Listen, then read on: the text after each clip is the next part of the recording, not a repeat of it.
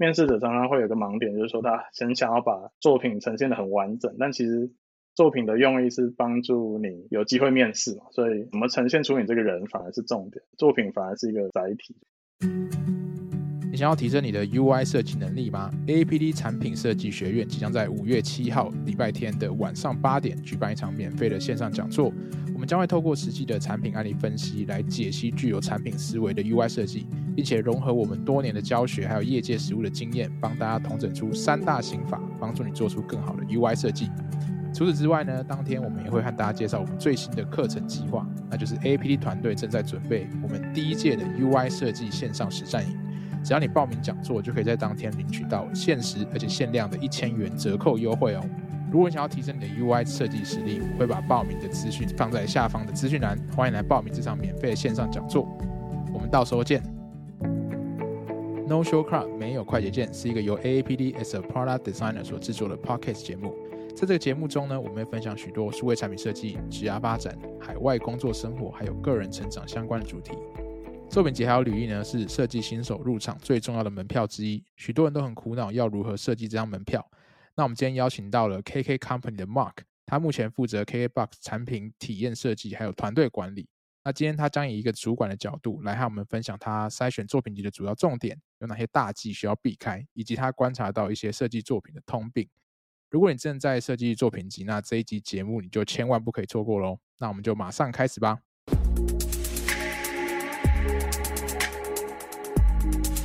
Hello，欢迎 Mark 今天来参加我们的节目，很开心可以跟你聊你的一些经历。那可不可以请 Mark 跟我们的呃听众打声招呼，顺便做个简单的自我介绍？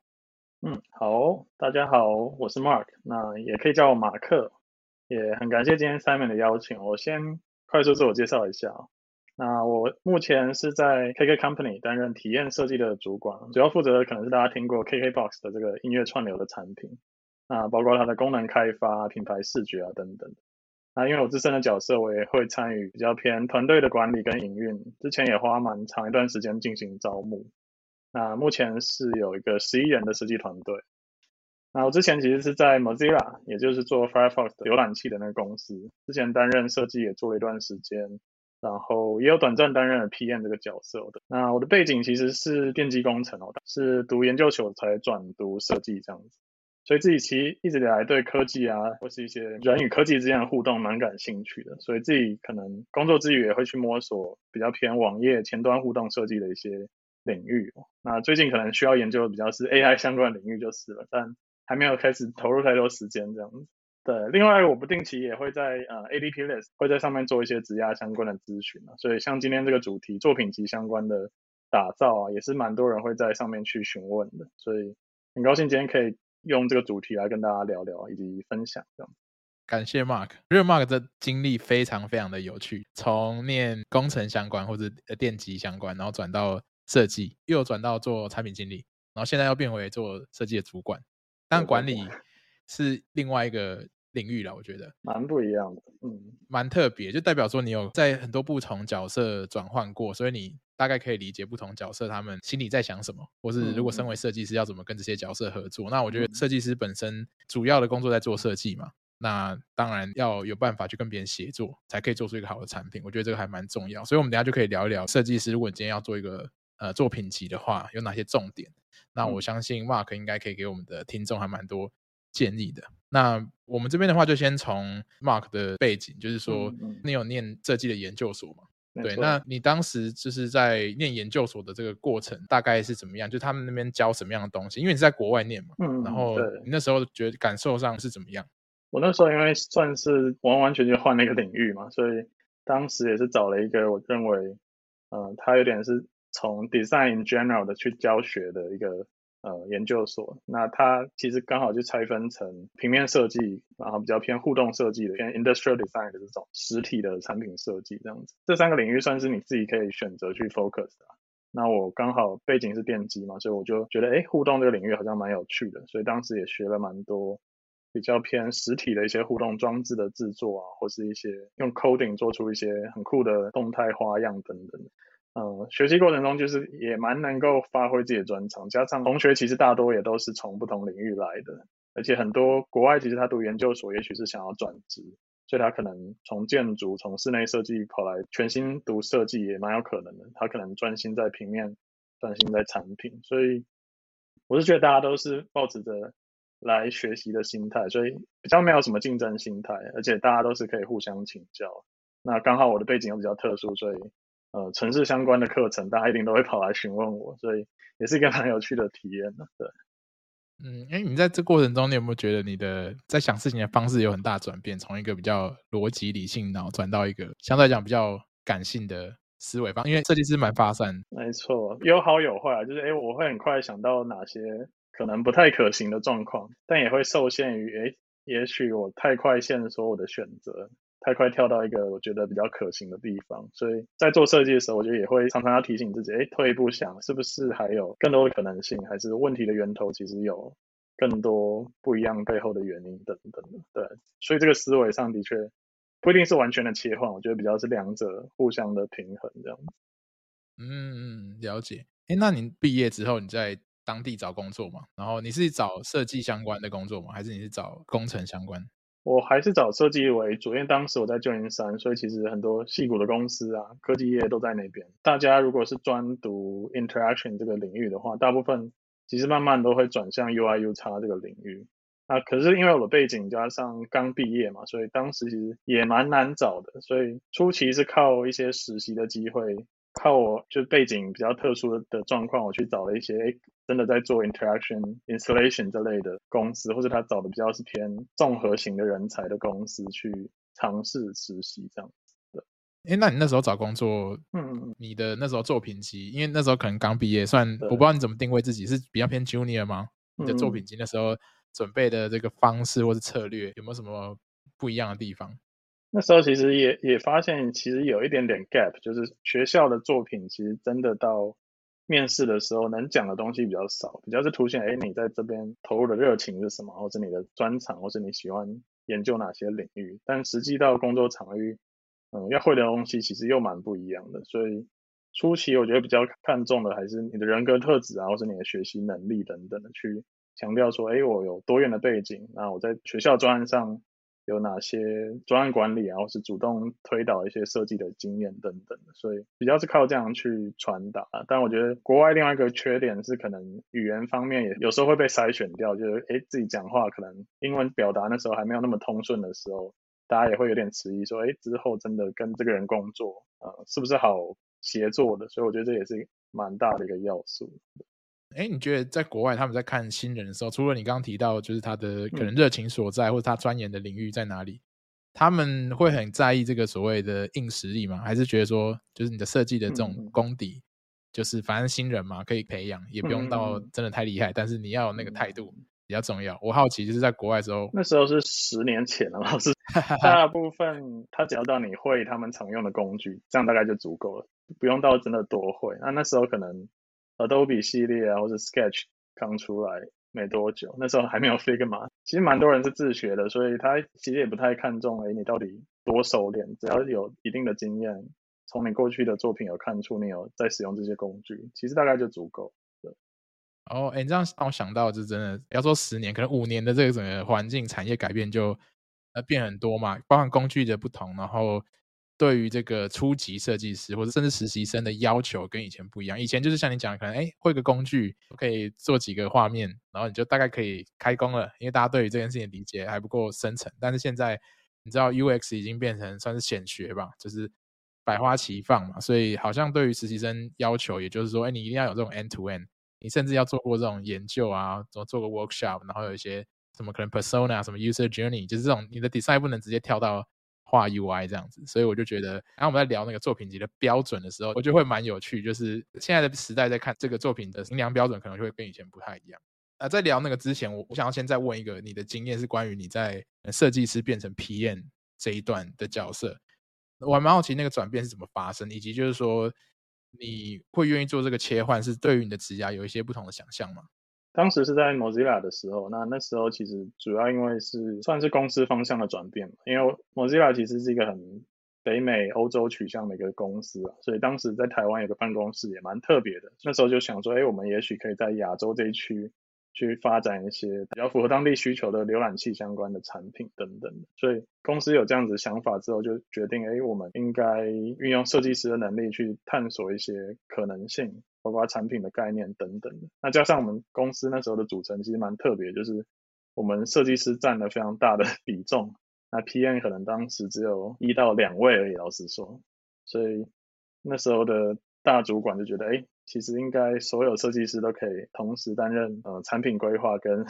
执行设计的角色。所以当时其实所有设计师都兼职了这个 PM 跟设计的角色一段时间。那后来是真的大家发展各自的产品方向，测试验证了一段时间之后，再去个别询问每个设计师说，哎，你要跳回去当设计呢，去专注在设计领域去 for 这个新的产品的开发呢，还是你想要正式变成 PM 的角色这样子？那当时我好像只有两位吧，我加上另外一位选择说，哎，好像 PM 也不算那么痛苦，虽然说有一些很痛苦的地方，但也是可以发挥一些自己的强项嘛。加上设计执行方面，觉得哎自己大概已经蛮熟悉的，可以更往产品思维、产品概念发想到实际落实的这个角色去运作看看，对啊，所以蛮不一样的体验，对。嗯，好特别哦，因为。就我所知，还蛮多设计师会没有这么喜欢这种 PM 的工作。我不知道，可能在台湾，可是我觉得在外商，尤其是现在这个时代，去定义所谓产品设计师 （Product Designer），他很大一部分的职责会很像 PM 要做的工作，定义产品的愿景。那可能甚至会协助一起做 Roadmap。只是我觉得这可能就比较偏向是传统定义上的设计师，还是在注重那种看得到的东西，所谓这种商业的一些策略啊，然后产品开发的。优先顺序这种事情好像就是诶不关设计师的事，但是因为其实设计的你想要做大跟做小，其实会影响到整个产品的一个 roadmap 是会的。那如果设计师如果也可以参与这个 planning 的角色的话，其实我觉得对产品开发还是有蛮大的帮助，甚至你要把产品带到什么地方是蛮重要的。嗯嗯，其实对啊，我认识蛮多设计师也是诶发展一段时间，他觉得设计可能能带来的影响力有限的话，是不是转向 PM 或是转向？研究员也有可能，因为他从更前期的一些 insight 来引导产品的方向、公司的策略等等，所以的确，我觉得这些职能都有一些互相重叠的地方啊，所以那个边界其实蛮模糊的。加上我当时会答应，其实也是因为我们的团队比较小，我觉得 PM 在可管控的设计师、工程师的这个团队下是蛮好发挥的，但真的在比较大的公司下，我觉得我可能又没有那么擅长当 PM 的角色。对，嗯，了解了解。因为 PM 职能老实说也是非常的广，而且公司的风格文化不同，你做事方式会是也会影响。嗯嗯，了解，没错。但是你后来又转回来做设计嘛？应该说设计的职能的这个框架里面，嗯、但是你做的是管理。哎，你还有在做那个吗？你还会开 Figma 吗？还会还会、啊、还会吗？对不定期还是会开。当然比较常用的可能是 FigJam 吧，就是有时候带一些讨论或是。做一些 retrospective 跟团队的时候，那主要是开 FigJam。OK，那那你这个转换又是怎么发生的？从 PM 做回产品经理，嗯、是你要觉得，哎、欸，你还是属于设计这个 圈圈里面吗？其实比较是有一点运气跟一些环境因素吧。就呃，像我刚刚讲，我内转成 PM 大概也经历大概一年左右吧。那那时候刚换工作的时候，其实是以 PM 的这个身份去想要。到处聊聊，哎，不同公司的 PM 在做些什么？那自己有没有适合的机会？但可能以作品然后是经历来说，那个比重上设计还是占大多数，所以大家看到的可能还是比较多是我设计相关的经验这样。那当时在 KKBOX 或者是现在是 KK Company 这家公司，我其实去以 PM 的身份去了解这家公司需要什么样的人才。那刚好当时他们觉得，哎，他们的设计团队现在有点需要。重新组织、重新统合，那他觉得可以有一个设计主管的角色来尝试做这个团队建立的过程，所以就询问了意愿这样子。那那时候其实我还在找 PM 的工作，想说，嗯，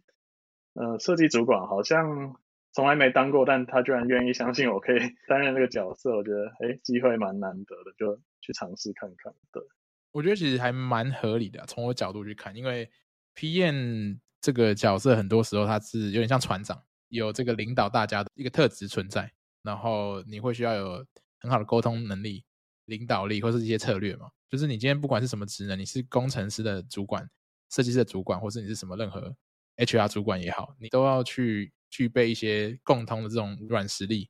领导力，对啊，所以我觉得这个软技能是共通的。所以如果你当过 PM 的话，这些软技能你本来就有，所以还蛮合理。而且你又懂设计，所以基本上 perfect。只是你没有真的在那个位置上做过。我当时其实也是觉得，哎，如果我没有经历过 PM 这一段时期，我可能没有那么有自信去尝试主管这个角色，因为当时的思维转换就是，哎，我原先是管理好产品的每一个切角等等，那现在。换成一个设计团队，等于我是把这个设计团队当做我的产品在营运的感觉，所以其实有类似这样的思维转换。嗯，从管产品变管人，对，嗯、就是人自己的产品，对，有点这种感觉，对，了解。OK，好，那想必就是你当了设计主管，那哎，你一开始去的时候是多少人呢？嗯、你说现在十一个人嘛？刚去的时候，刚去的时候其实呃，产品设计只剩下两位。那我我加入之后，其实有一段时间，同时也在做设计这样子。那后来其实有整并了行销设计那边比较偏品牌视觉的设计师，进到整个完整的设计团队这样子。所以呃，陆陆续续从六个人，然后我进来大概招募五个人，所以变成十一个人这样。了解，OK，那代表就真的是也是看过很多非常多 应征的人，然后这些面试的候选人。好，那我们就可以聊今天的很重要的主题，就是作品集嘛。那我我想先问第一个，作品集之前呢、啊，会有个东西叫履历。等一下，我想问一下，履历这个东西是会直接到你手上，还是说你们的 HR 会先筛选？我们用的系统其实 HR 会先大概看过，然后他会简单的筛选那个经历是不是有符合这样子。当然后续整个完整资料呈现到我这边，我还是同时会看到履历跟作品集，以及他可能。自己附的一些信件上的一些讯息，这样哦，哎，会不会有那种 HR 刷掉，但其实是还不错的，有这种情况发生吗？应该不至于啊，因为我们的 HR 其实都有专职，就是他可能专门就是看设计相关的，所以他其实蛮蛮、嗯、能够理解我要找的类型是什么，以及设计可能需要哪些背景这样。那我们也有专职找工程的，所以我相信他们是蛮合理的在做筛选的。对，了解了解。这个还蛮特别的，因为其实我知道了，呃，在怪商吧，第一次他们 HR 跟招募 recruiter 是分开的两种职能，嗯、就是 HR 是管内部的一些东西，嗯、然后招募就是招募叫 recruiter 嘛，再更细分就是像你讲的，有这种所谓的 design recruiter 就只找 design 职能的，可是前公司它是比较广，就 IT recruiter 就是它有个工程师跟设计师一起找，可是他其实更偏工程师啊，所以他设计。可能没有这么熟，可是像我现在的公司就有 design recruiter，所以像我那时候在跟 recruiter 面试的时候，第一关他就问了好多设计的问题，嗯，然后我就想说，哎，你你不是只是一个 HR 还是招募？为什么你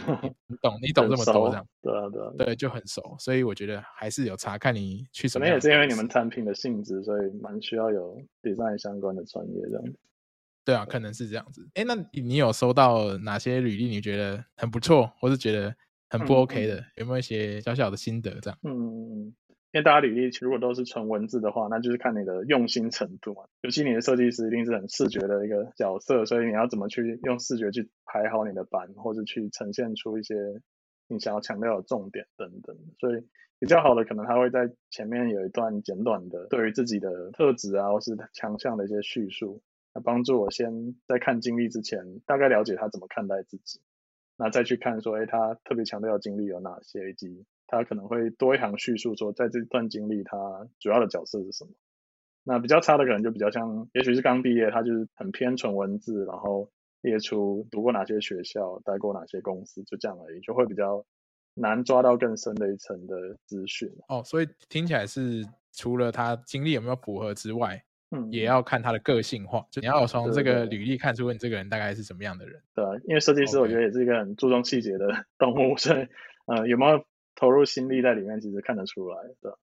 我自己观察到有很多可能刚开始的设计师，他很想要表现，嗯、做的很花俏，哦、然后颜色很多。你你有看过这种吗？也有看过，就我觉得就是怎么去拿捏那个 黑花的量嘛，因为有些人还会写什么。Photoshop 百分之九十什么，因为那个就是很 很抽象的东西，对，所以那个有可能会扣分，对。但我觉得履历重点还是内容啊，所以呃，经历有没有符合，他有没有足够的资历，以及在求学期间他可能学的背景是什么，有没有哪些相关技能是刚好可以运用的，可能会是一个重点。嗯、我觉得主要当然还是看作品集本身，对。了解了解，OK，对，履历的话当然就是拿到门票的第一个步骤，嗯、然后才有看作品。所以你收到履历之后，哎，上面通常会附作品集，你可能就开始看嘛。嗯、那对对对，好奇就是从面试官的角度，你在看作品集，你第一眼看的是什么东西？嗯嗯，其实跟履历一样，我会希望看到的是他如何强调他自己的特色，跟他想要传达的重点是什么。所以，因为我我的时间也蛮有限的，我可能看一个作品集，我也许只花一两分钟，所以我大概只会读第一个专案之类的。所以最好第一个专案是你最有自信、最有把握，或是你掌握度最高的东西，那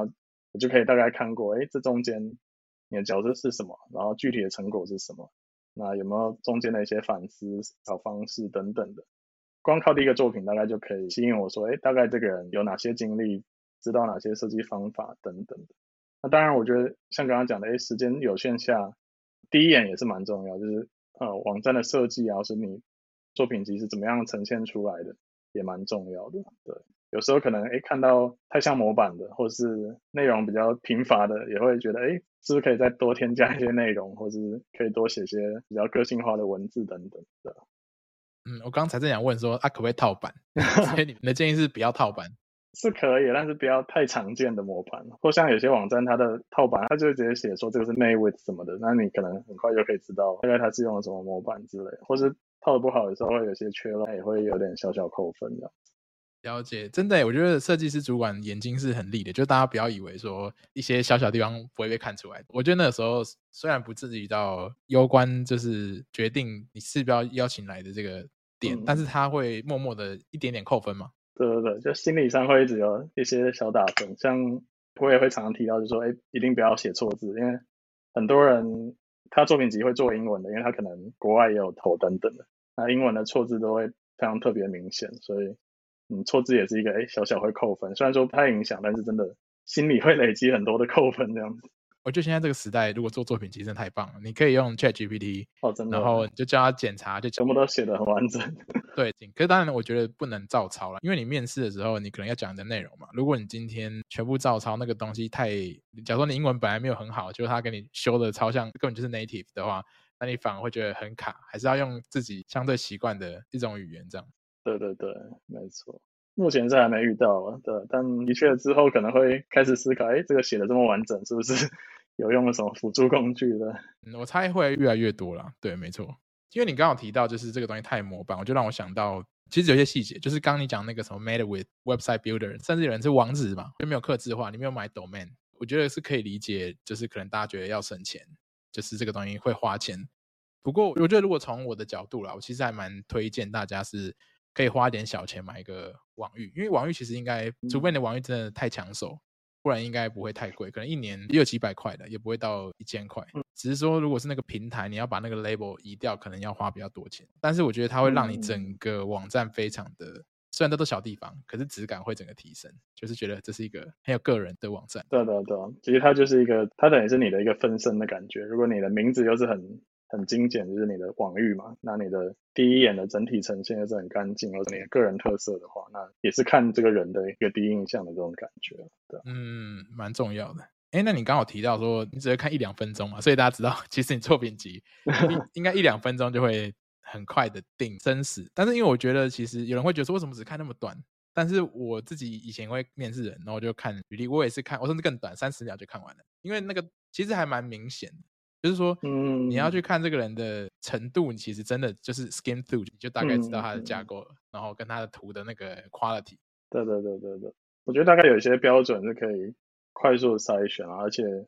我觉得比较难的是他过了筛选，但是他是因为他很熟悉作品集该怎么呈现呢，还是他真的呃有那样子的实力或那样子的内涵等等？我觉得这就变成第二关，真的在聊的时候要再去多认识的，对不对？但的确。第一关也是个门票啊，就你一定要懂得那些固定的架构或是该呈现的内容，你才真的有机会跳到下一关这样。哎，那我接下来就是好奇再问一个，就是因为现在其实还蛮多，不管是文章也好，或者是说网络在教说，哎，怎么做作品集，然后就变成是说有一种框架，就不只是说你的网站可以套版，你连作品集的框架都可以套一个。框架的模板就是叙事方式都是一样啊，什么 background 啊，challenge 啊，然后什么 user research 啊，然后什么 persona，就这样一一字列下来，然后列到最后什么 prototype 啊，然后 solution，就是很制式的一个叙事方式。我觉得其实那个框架是可以用，但是我常常看到会有点疲乏，就好像大家都长得差不多，都是这个框架。我不知道你会不会常常看到这种情况。的确蛮常看到，我不会觉得它不好，就有点像我刚刚讲的，哎，有代表你有用心，知道该怎么样做好一些内容的陈述嘛。但我觉得就变成下一关，我就会很认真的询问说，哎，你知不知道为什么？你从这一步到下一步，你要用这个方法，还是你只是套班说你你就是要一定要 follow 这个流程这样子做完？因为真实工作的环境，可能你很需要去挑选说，哎，你当下该使用哪些方法，而不是一定是照顺序每一步都做到这样子。我觉得很常看到就是会秀 persona 的，其实我没有很喜欢看到秀 persona 的，因为 persona 对我来说，哎，它就是一个参考依据，帮助你设计当下知道你在为谁设计嘛。但我看作品集的重点还是看到你的成果跟你思考过程。有 persona 当然可以，但是我会更强调说，哎，你为什么当下会选择用 persona，以及它怎么帮助你后续推导到比较符合需求的设计这样子。嗯，哎，那你会依据你这个要找的职位去看他这个他作品集 case study 它里面内容的比重，比如说有人可能是研究偏重，然后设计偏少，甚至说他可能原本是做。比如说 UX designer，他的前一份工作啦，完全不用他做视觉。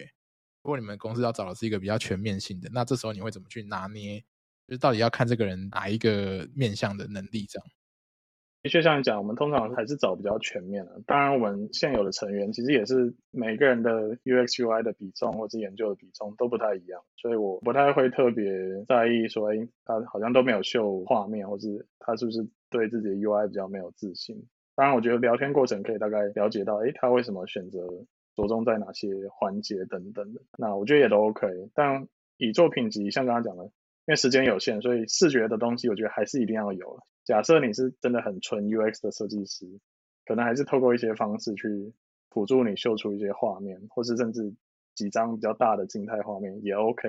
至少让大家知道，哎，你过程中是有一些视觉的 sense，或是有和其他视觉设计师合作导出一些设计的成果，这样子。嗯，我觉得不管什么角色，其实视觉都还蛮重要，但是不是说要做到很，就你讲很虚华，还是或是很 fancy。其实有时候干净就是好看，大概有个 sense，大概知道你哎，知道哪些东西该怎么排列的。对，marker 也不要什么四十五度，然后躺斜的，就是。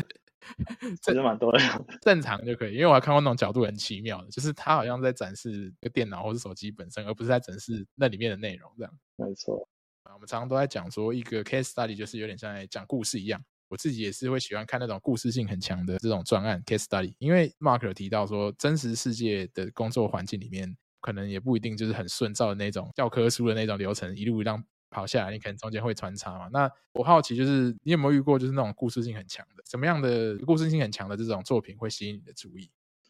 我我自己会蛮喜欢看那种很现实的、很真实的环境，就是哎，他真的过程中遇到哪些困难，而且他很真实的说出他当下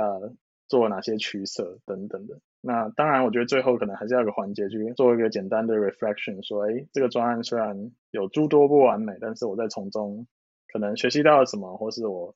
假设有更多资源、更多时间，我会期望哪些方面可以改善，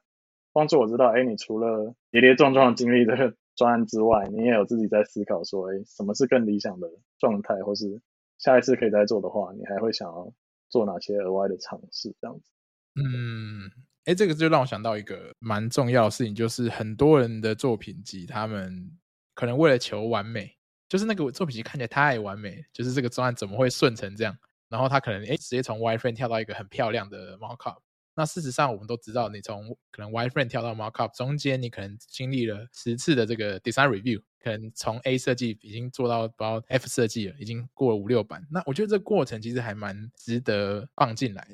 不需要说只呈现最终的结果，因为有时候那个过程就是你如何从 A 点到 B 点，或是我不知道大家有没有看过一张图，就是那种。就是一条线，然后前面很乱，对，前面一个螺旋很乱，就是它是从就是一个很模糊的地方，你在抽丝剥茧，最后到一个 clarity，就是很清晰这个过程嘛。那我觉得设计一定就是每次都是走这种过程，如果可以呈现，我是自己会蛮喜欢这样的，因为通常你真的不会一次就提最完美的设计啊。我自己的工作经验是这样，对，也不是天才型的。我觉得这样也可以蛮凸显这个设计师的主动性吧，他怎么遇到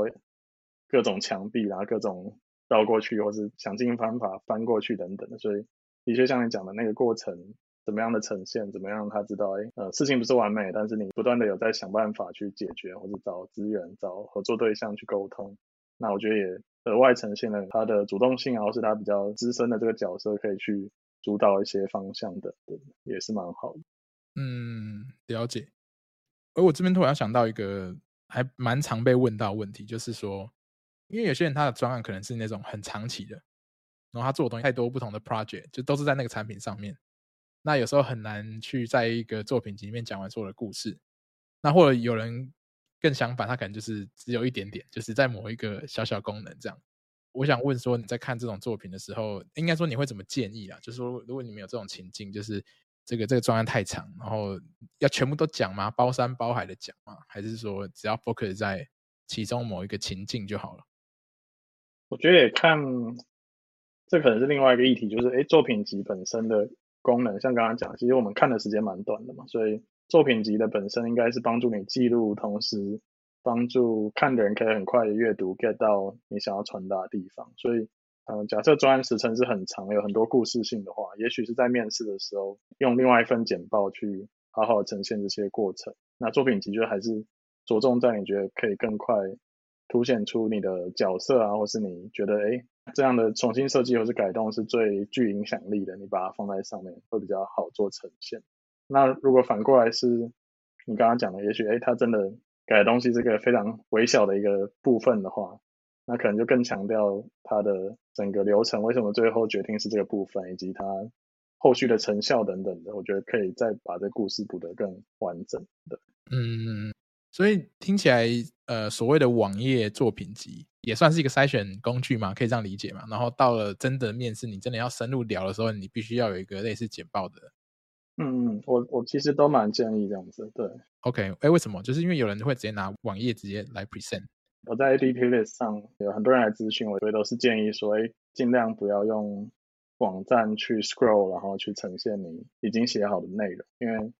呃要读，其实面试官也自己大概可以自己 scroll 自己读，比比你慢慢讲还快，所以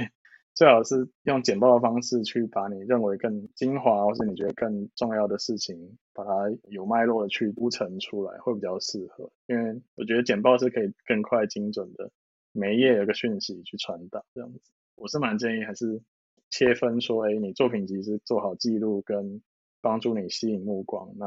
呃，实际面试的时候，你还是要有一份重新筛选、重新汇整过的简报内容。我觉得这其实就是回到载体或是格式，我们平常工作中会有用，比如 Google Docs，用 Presentation 就是简报，Google Slide 这种，那为什么需要这样工具的区分？就是它有各自的目的存在，可能像网站比较接近文件嘛，它是一个由上到下，然后文字量稍微比较大的一个载体。那可是简报它是一页一页切开，所以你被强迫的你在一页里面只能讲固定的内容，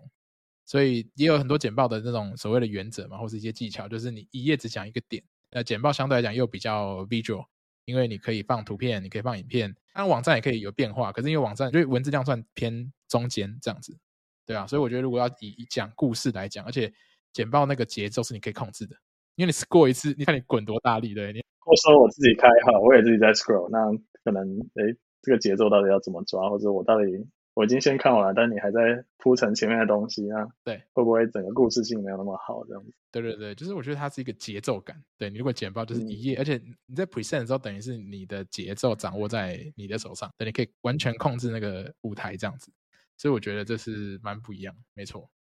那你自己在看作品集的时候，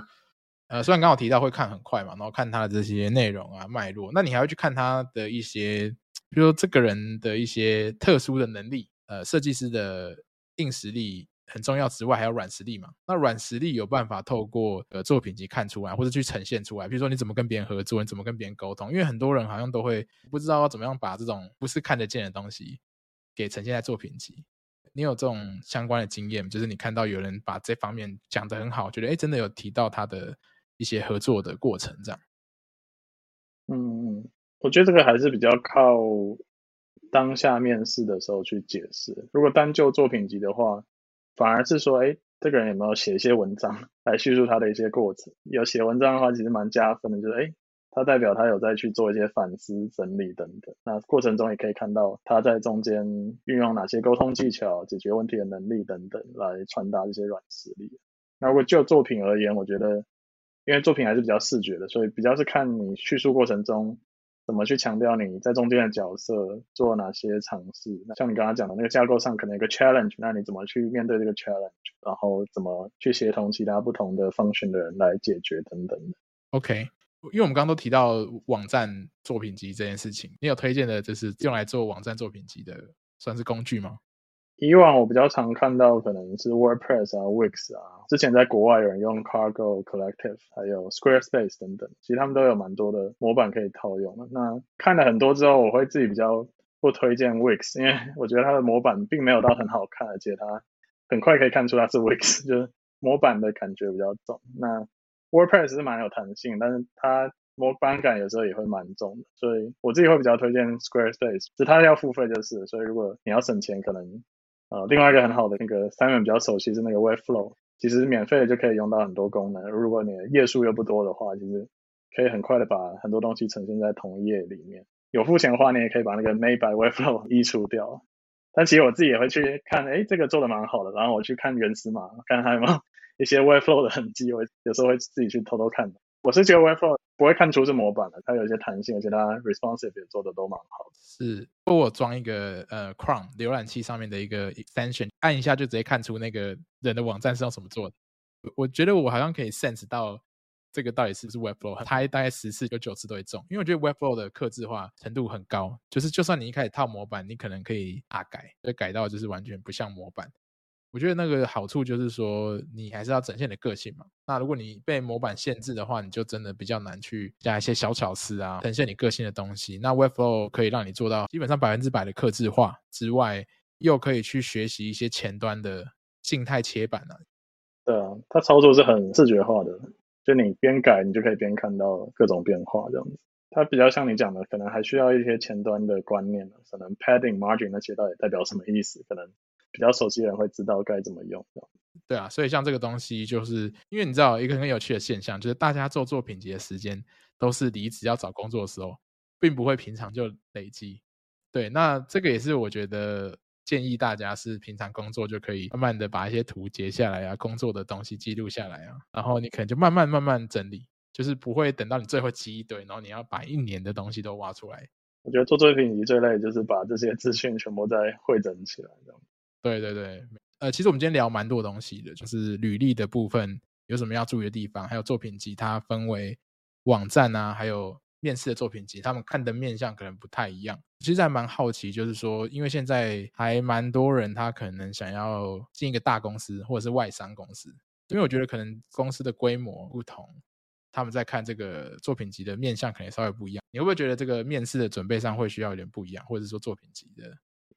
先讲比较小公司啊，他可能人数比较少，他甚至是找唯一的一个设计师，所以他可能更在意的是即战力嘛，所以呃作品怎么去呈现你该有的一些硬技能就会蛮重要的。那相对大公司，我觉得可能也会看情况，有时候他找的人会蛮具体明确，说他哪些类型的人，那也有可能是他在扩编，所以他只要有一定资深程度，他就可以看人格特质，看他适不适合团队来做判断，所以。怎么去呈现作品中的多元性，然后像我刚才讲的，诶，如果你刚好也写文章，你可以在作品放一些你过去写过的文章来呈现出，诶，你对特定议题有一些研究之类的，我觉得也可以帮助大概了解，诶，你这个人个性是什么，然后你怎么去思考问题，我觉得也会蛮有帮助的，对吧？外商比较需要额外特别准备，可能是说面试过程除了作品集之外，它可能会有。Design exercise 或甚至是白板的挑战，所以这些更多是在后续真的进到面试的准备。但作品集本身，我觉得，你像我刚刚讲，怎么呈现好你自己的经历，展现自己的独特性，以及如果有一些多元性，可能你的其他专研的领域或者你写的文章等等，来呈现自己对于这个领域主动性的学习，我觉得就蛮加分的。嗯，会想要看到这个人在工作以外，他学习的方式，或是他。一定是文章，你可以现在很多人进 IG 嘛，自媒体分享一些东西，或是你有啊参加社群活动，或者你有当某个活动的讲者之类的，其实都还蛮棒，去展现说你有这一种意愿去做这些事情，因为你就可以等于是推广公司的文化嘛。就是假如说你在一个公司，你愿意去当那个愿意去分享的人的话，其实对于整体文化的促进是很有帮助的。我觉得我自己在找人也会蛮喜欢那种，哎，喜欢在团队内或是公司内推动一些事情，比如说读书会啊，或者是哎想要举办一些活动等等的人，就这种发起性的人，他可以很快的看到一些问题，或者他知道团队调性适合举办哪些的活动来帮助大家团队合作更顺利等等。对这类的人，我觉得会蛮吸引我的。如果在作品集上，就可能是透过他哎陈述自己的介绍的时候，他说哎担任过讲者。举办过哪些活动，或者写过哪些文章等等的这种自发性的工作之外的活动，我觉得也可以展现这类的特质。对，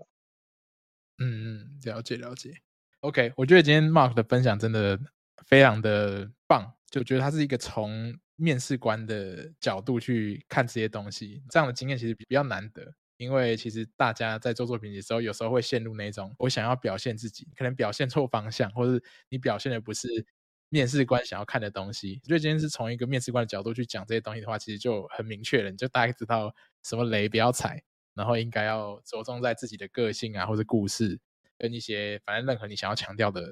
能力上面，我觉得这就会变得是让你可以跟其他的竞争者有拉出一个层级的一种做法，这样子。嗯，最后补充就面试者常常会有个盲点，就是说他很想要把作品呈现得很完整，但其实。作品的用意是帮助你有机会面试嘛，所以怎么呈现出你这个人反而是重点，作品反而是一个载体。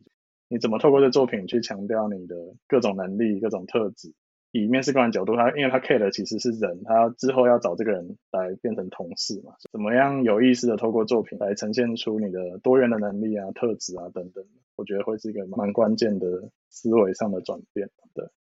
嗯，没错，没错。好，最后的话，我们都会跟听众收集一些问题，想要问问看 Mark 有没有相关的经验可以分享。那这边他是问到说，因为产品有分 B to B、B to C 嘛，一个是对可能消费者端，一个对企业端，那就会影响到设计师他可能在作品上呈现会有所不同，甚至是如果 To B 的产品常常会说有什么签保密条约，你可能。没办法揭露一些敏感的数据等等的，他可能问题就是说有没有什么方法就可以打造一个就是让面试官很吸引自己的职涯的背景，就不论他今天是做 To B 或 To C。其实我觉得的确会蛮受到影响，因为我自己也面试过蛮多 B to B 想要转 B to C 的人，那他的唯一的一个作品可能是一个非常后台系统的很多表单的东西，对，所以。对应就会比较强调说，哎，你有没有自己 side project 去做一些比较偏 to C 的东西？如果你未来是有意愿想要转 to C 的话，所以怎么去补足这些东西，或是像刚刚讲的文章，或是其他你有意愿去学习的话，因为我觉得 B to B 待久了，他会觉得，哎，我没有 B to C 的能力怎么办？其实。没有经验没关系，我觉得你可以先透过阅读别人的文章，了解别人的经历去学习。诶，B to C 可能常常遇到的，或者是比如说要很常收集用户的回馈，或者会收到很多需求来要去做筛选、做评估，或者做很多使用者测试等等。如果你有这些意识，虽然说工作上还没遇到，但你在面试的时候也可以帮助你去传达说，诶，你虽然说还没有 B to C 的经历，但你透过社群的活动，透过朋友的分享，你已经了解到。B to C 可能要补足哪些能力，而且你有主动性在学习这些能力，我觉得就会是蛮大的加分了。即使你的经历只有 B to B 的话，所以比较就看你有没有这个上进心去愿意补足这一块。那呈现上，我觉得就像刚刚讲的，诶，如果你刚好只有个 B to B 的专案，那怎么透过其他自己发起的专案，然后有更多的故事性去传达你的特质、你的主动性、你的沟通能力等等，比较这些共通在 B to B、B to C 产业的。特质我觉得也会蛮重要。嗯，对，总之就是没有那个经历，你就弄一个经历出来，然后 变出来。对，不然怎么办？对，就是因为你想要去做个转换，你势必要有一些 effort。我觉得，因为面试其实蛮看机遇的，因为有时候面试官就是要找有 B to C 的经验的人，也是蛮有可能。哎，你刚好只有 B to B，但是你在面试过程中传达的人格特质，然后是一些。经历很吸引人，那他也可能也会觉得，哎，这也许之后有机会用得上，也有可能。就两方面来说，如果你哎被筛选掉了，也不要觉得哎是不是自己哪里做不好，很可能只是刚好当下不适合。那如果是你被选上了，哎，你也不要觉得为什么他会选我，可能我没有相关经历，但你就要相信，哎，其实你有哪些特质是真的吸引到他，而且是可能对团队有帮助这样。嗯，我觉得慢慢讲到一个很重要的重点，就是面试然后求职这个不是在寻求一个标准答案，就是你上了是因为什么？因为你一百分或者你六十分，其实不是，其实在找的是一个 best match，对吧？反正我觉得它就是一个不用太，如果你今天没上，然后太责怪自己或什么，因为我觉得那就是你觉得你已经做你最大的努力，结果的话不是你的可以控制，那就 move on，就是再往下一个地方去这样。没错，我觉得这个心态很重要，因为的确蛮多人。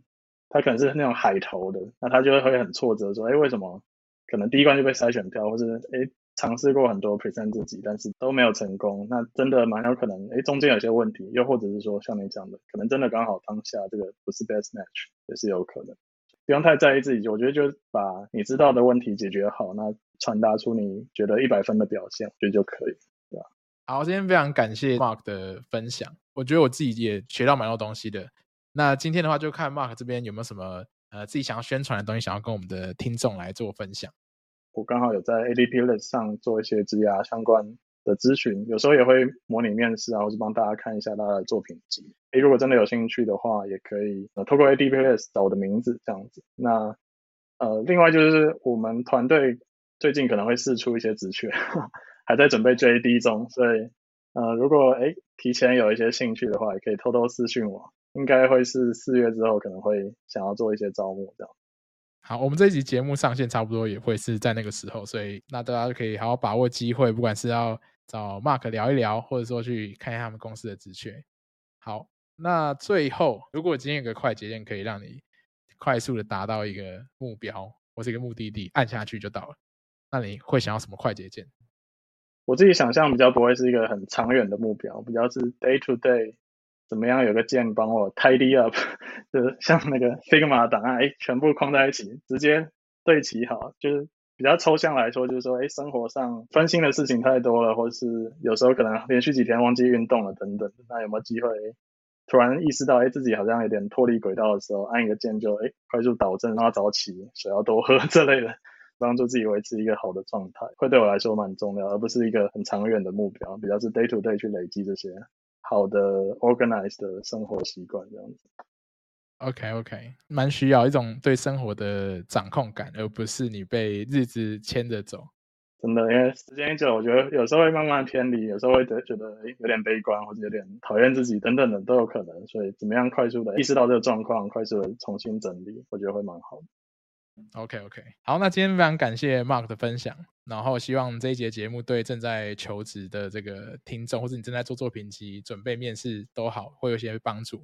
好，那我们这一集就聊到这边哦，谢谢 Mark，嗯、谢谢，下期再见，谢谢，拜拜，拜拜。